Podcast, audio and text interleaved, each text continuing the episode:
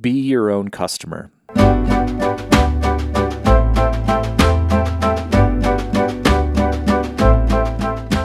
When I think about building products, probably the number one thing is the the most one of the most powerful things, at least for me, is being my own customer. Um, when I am building a solution, I'm thinking about myself as the receiver of whatever I'm building. And a lot of times that means that I'm either my harshest critic or um, my biggest fan. Um, it it kind of depends. But I think it's so important. I think the most successful products in the world are built for and by the people who use them.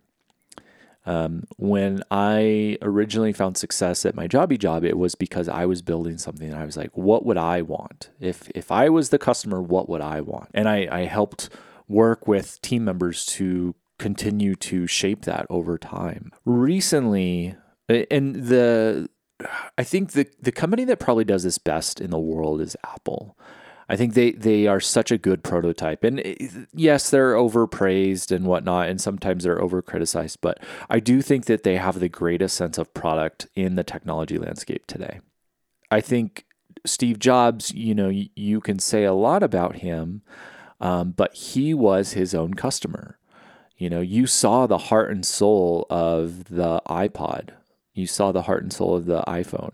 And that was because he was trying to satisfy his own desires of what he wanted. He loved music, just absolutely loved music. As he has obviously passed and, and Tim Cook has sort of taken over, um, you don't see that sort of like razor focus on um, music because let's be honest, like Tim Cook is kind of a his his thing is sort of like exercise and spreadsheets. And it shows um, you know and and that's where that's where I feel like Apple sometimes will let me down in in that I will try to use one of their products that their heart is just not in and you can immediately tell. Um, the Apple Music experience is is it doesn't seem like it's built by people that um, truly love music um, it, it seems kind of like a wreck, um, whether that's third party integrations or, or whatever.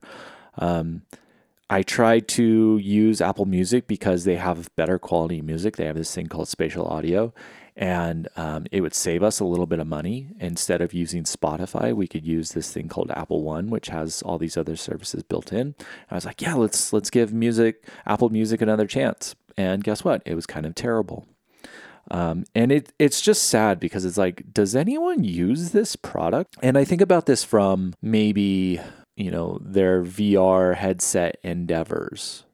Um, where who is the customer? Is it themselves? Because if it's themselves, they're going to be they're going to do a bang up job. I mean, look at the look at the Apple Watch. The Apple Watch is is probably in Tim Cook's wheelhouse. It's it's exercise and fitness and operations.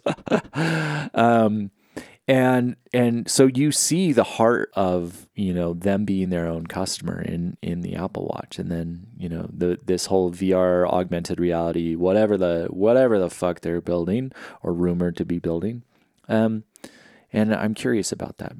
You know, I, I do think I'm I'm probably not as down on it as other people.